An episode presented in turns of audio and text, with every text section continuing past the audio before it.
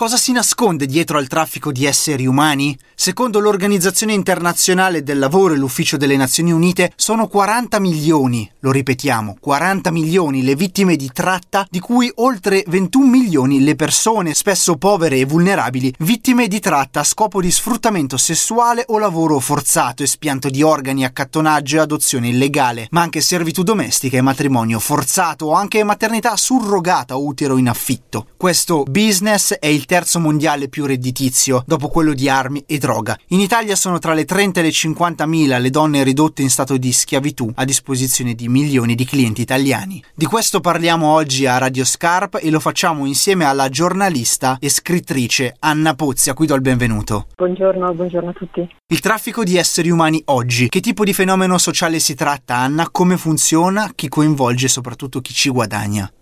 Il traffico di esseri umani oggi è un fenomeno globale che riguarda milioni di persone in tutto il mondo, sono circa 40 milioni, la maggior parte dei quali eh, sono donne e bambine.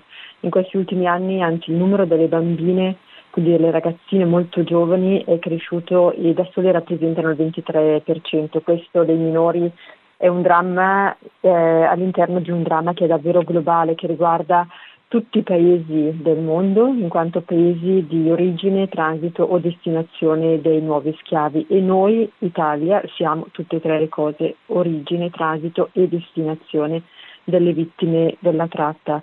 E che, è un fenomeno, che non è semplicemente un fenomeno, è un crimine gravissimo ed è anche una gravissima violazione dei diritti umani. Sulla tratta di esseri umani si è espresso anche Papa Francesco in modo forte e chiaro. C'è una voce che parla per e di queste persone, però tutti siamo chiamati a sentirci responsabili di questo grave disagio sociale?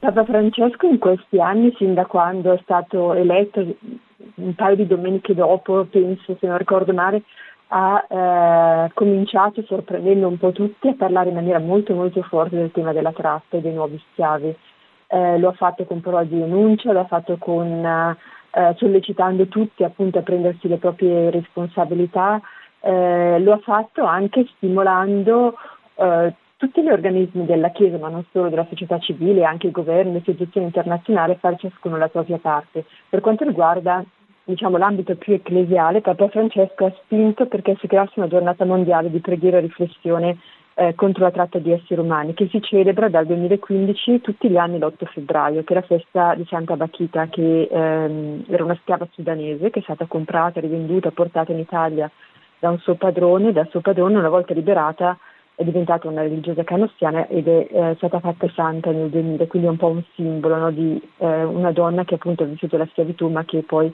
ha spezzato questa orribile catena arrivando addirittura a diventare santa. Quindi eh, questo tutti gli anni, l'8 febbraio, si celebra questa giornata di un network internazionale di religiosi che lottano contro la tratta che si chiama Talitacum. È un network che è presente in 70 paesi con varie reti regionali e anche sovranazionali, quindi che lavorano insieme in tutto il mondo contro le varie forme di tratta e sfruttamento.